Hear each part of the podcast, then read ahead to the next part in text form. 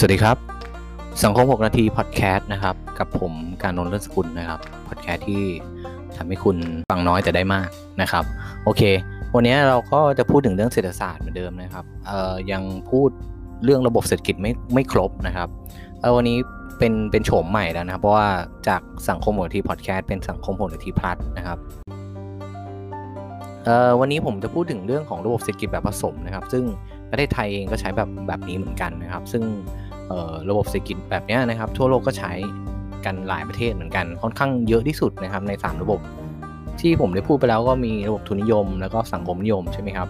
วันนี้พูดถึงผสมอย่างเดียวเลยนะครับ อาจจะไม่จบด้วยอะทีนี้เดี๋ยวจะมาดูก่อนนะครับว่าการผสมเนี่ยคือการมิกระหว่างอะไรนะครับ ก็ง่ายๆนะครับมิกระหว่างทุนนิยมกับสังคมนิยม เพราะนั้นเขาจะเอาข้อดีของ 2 ระบบนี้ เข้ามารวมกันนะครับ ทีนี้เดี๋ยวผมจะพูดถึงว่าเฮ้ยเขาเอาอะไรของทุนนิยมมา เอาอะไรของสังคมนิยมมาด้วยกันนะครับเอาสิ่งที่เอาของทุนนิยมมาก่อนนะครับอันแรกก็คือ เอกชนมีกรรมสิทธิ์ในทรัพย์สินบางอย่างคำว่าเอกชนมีทรัพย์มีกรรมสิทธิ์ในทรัพย์สินบางอย่าง คือมีความเป็นเจ้าเข้าเจ้าของนะครับ จริงๆเราไม่ใช่บางอย่างนะครับ น่าจะเป็นส่วนใหญ่ ลักษณะเนี่ยก็คือเอาเอาข้อดีของทุนนิยมเข้ามา เพราะฉะนั้น เอกชนเนี่ยสามารถบริหารจัดการนะครับทรัพยากรในการทรัพยากรปัจจัยต่างๆนะครับที่จะผลิตสินค้าหรืออะไรก็ตามนะครับ ก็สามารถมีอำนาจในการจัดการได้เลยนะครับ ไม่ว่าจะเป็นการผลิตนะครับ การคิดค้นนวัตกรรมนะครับการแจกจ่ายนะครับ หรือการขายก็แล้วแต่เพราะนั้นเอกชนมีกรรมสิทธิ์นะครับในทรัพย์สินที่ตัวเองหามานะครับ โดยส่วนใหญ่นะครับ ไม่ใช่บางอย่างคือบางอย่างก็คือ แล้วแต่ประเทศนะครับเราดูประเทศเราก็คือส่วนใหญ่นะครับ อันที่ 2 คือธุรกิจบางอย่างเนี่ยมีการแข่งขันเสรีเออจริง ๆ ก็ถ้าเป็นต่างประเทศอาจจะเป็นบางอย่างนะแต่ประเทศไทยเนี่ยคือว่าส่วนใหญ่เลยนะครับคือมีการแข่งขันเสรี เพราะว่าเเมื่อมีการแข่งขันเสรีแน่นอนว่ามันจะเป็นระบบตลาดนะครับ เพราะว่ายิ่งมีการแข่งขันกันเท่าไหร่เนี่ยนะครับ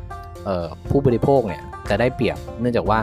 เขาแข่งกันผลิตในสินค้าที่มันมีคุณภาพ ยิ่งมีสินค้ามีคุณภาพเนี่ยนะครับ มันก็ เป็นผลดีต่อผู้บริโภค แล้วยิ่งแข่งกันเนี่ยนะครับ ราคามันอาจจะถูกลง ก็เป็นผลดีต่อผู้บริโภคอีก เพราะนั้นผู้บริโภคเองก็มีความหลากหลายนะครับ ที่จะเลือกได้ตามไลฟ์สไตล์หรือตามเขาเรียกว่าอะไรความนิยมนะครับตามเทรนด์ของวัยได้ด้วยใช่ไหมครับอะอันที่ 3 ก็คือที่เอามาจากทุนนิยมคือผู้บริโภคมีเสรีภาพในการเลือกสินค้าอะอันนี้คือผมเหมือนเหมือนพูดไปก่อนเลยนะครับ ว่าผู้บริโภคเนี่ยจะมีมีความคือมีได้ได้ประโยชน์นะครับ จาก จากทุนนิยมตรงนี้นะครับที่เอามาผสมในระบบผสมเนี่ยเพราะนั้นผู้บริโภคจะมีสิทธิ์ในการเลือกมีอิสระในการเลือกซื้อเลือกใช้บริการใช้ซื้อสินค้าและบริการเนี่ยได้ได้มากนะครับ เพราะว่ามีความหลากหลายนะครับมีระบบตลาด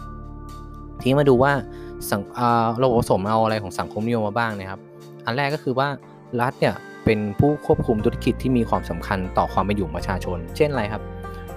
ธุรกิจที่มีความสำคัญต่อความเป็นอยู่ของประชาชนเนี่ยส่วนใหญ่จะเป็นเรื่องของพวกสาธารณสาธารณูปโภคพื้นฐานนะครับโครงสร้างพื้นฐานต่างๆ เช่น การรถไฟนะครับอยู่อย่างบ้านเราในประเทศไทย การรถไฟประปาการไฟฟ้า อันนี้คือรัฐจะควบคุมไม่ให้เอกชนมา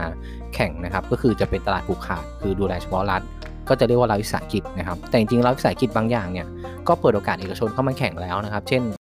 ขนส่งใช่ไหมเออไปรษณีย์ไทยเนี่ยตอนนี้ก็มีเอกชนเข้ามาแล้วเข้ามาอยู่ในตลาดนี้แล้วพวก Kerry Flash เอ่อ J&T อะไรเงี้ยอีกเยอะนะครับเอออันนี้หรือว่าอินเทอร์เน็ตบ้านโทรศัพท์บ้านตอนนี้เอกชนก็มีเข้ามาแข่งกับรัฐเรียบร้อยแล้วนะครับ อันที่ 2 ก็คือว่าที่ผสมระบบผสมเอาของสังคมนิยมมาคือว่ารัฐเข้ามาเพื่อขจัดปัญหาการผูกขาดนะครับ เพราะฉะนั้นรัฐเนี่ยนะครับสามารถที่จะมาแทรก แซงทางเศรษฐกิจได้ แต่ว่าแทรกแซงในลักษณะที่ไม่ได้แบบว่าจัดการนะครับ ไม่ได้แบบกินรวบเหมือนสังคมนิยมนะครับ ก็คือว่ารัฐเนี่ยอยากจะให้มีการแข่งขันอย่างเป็นระบบนะครับ ก็คือว่าใครที่ชอบคือมันจะไม่ผูกขาดเหมือนทุนนิยมอะทุนนิยมก็คือผู้ที่ครองส่วนแบ่งตลาดเนี่ยส่วนใหญ่หรือครองทรัพยากรเนี่ยเยอะทรัพยากรการผลิตเยอะเนี่ยก็จะกินรวบ แต่ว่าถ้าเป็นแบบผสมเนี่ยนะครับ ก็รัฐก็จะคอยดูนะครับ ก็ดูเรื่องกฎหมายด้วยให้แบบว่าการแข่งขันเนี่ยเป็นไปอย่างเสมอภาคแล้วกันนะครับ คงแต่ว่าบางบางเรื่องเนี่ยมันก็ควบคุมไม่ได้ใช่ไหมครับอย่างบ้านเราก็อาจจะมีการกินรวบหรือเปล่าใช่ไหมคุณผู้ฟังก็ลองคิดดูนะครับอะอันนี้ก็เป็นเรื่องของออหลักนะครับที่ระบผสมมาของทุนนิยมกับสังคมนิยมมาทีนี้อออีกอันหนึ่งก็คือ เรื่องของลักษณะสำคัญนะครับ เดี๋ยวผมจะพูดลักษณะสำคัญ ทีนี้ลักษณะสำคัญของระบบเศรษฐกิจแบบผสมเนี่ยเอามาพูดถึงเรื่องกรรมสิทธิ์ก่อนนะครับ เรื่องกรรมสิทธิ์ก็คือว่าเอกชนเนี่ยคือความเป็นเจ้าเจ้าของเนาะกรรมสิทธิ์เอกชนมีกรรมสิทธิ์ในทรัพย์สินที่หามาได้อย่างที่บอกไปแล้วนะครับ เอกชนมีสิทธิ์ในการบริหารจัดการนะครับทรัพยากรนะครับ การผลิตนะครับ การแจกจ่ายการขายได้เองนะครับ อันที่ 2 คือว่า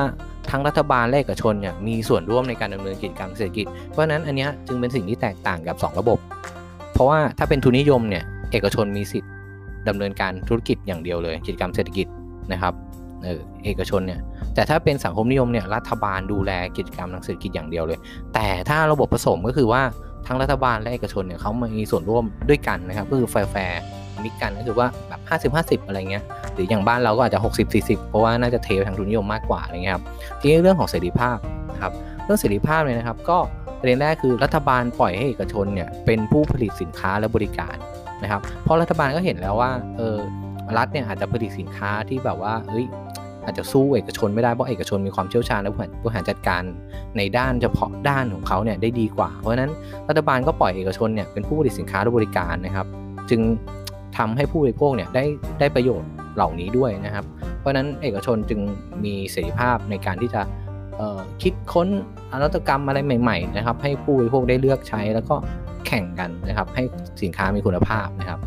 อันที่ 2 ก็คือกิจกรรมบางอย่างของบางอย่างเนี่ยรัฐเป็นผู้ดำเนินการเองอย่างที่ผมบอกไปแล้วว่า ส่วนใหญ่เป็นเรื่องของโครงสร้างพื้นฐานรถไฟนะครับ การไฟฟ้าการประปา หรือว่าพวกการศึกษานะครับ การศึกษาก็ เปิดเอกชนมาแข่งเหมือนกัน แต่ว่าการการดูแลป้องกันประเทศเนี่ยก็จะเป็นรัฐใช่ไหมเออรัฐก็จะอยู่ตรงนี้ด้วย การต่างประเทศการคลังเเรื่องสุดท้ายเป็นเรื่องสุดท้ายนะครับสาระสำคัญสุดท้ายคือเรื่องกิจกรรมทางเศรษฐกิจ เรื่องกิจกรรมเศรษฐกิจเนี่ยนะครับก็คืออันนี้เน้นเลยนะครับว่าระบบเศรษฐกิจผสมเนี่ยเขาจะใช้กลไกราคา หรือระบบตลาดควบคู่ไปกับการชี้นำของภาครัฐ เพราะฉะนั้นจะเห็นว่ามันมีการแข่งขันนะครับ เพราะเอกชนมีอิสระนะครับแล้วก็รัฐเนี่ยมี มีรัฐวิสาหกิจด้วยก็คือผูกขาดในบางอย่างที่ไม่ให้เอกชนเข้ามาดำเนินการ เพราะนั้นก็ไปด้วยกันนะครับทั้งกลไกตลาดนะครับ แล้วก็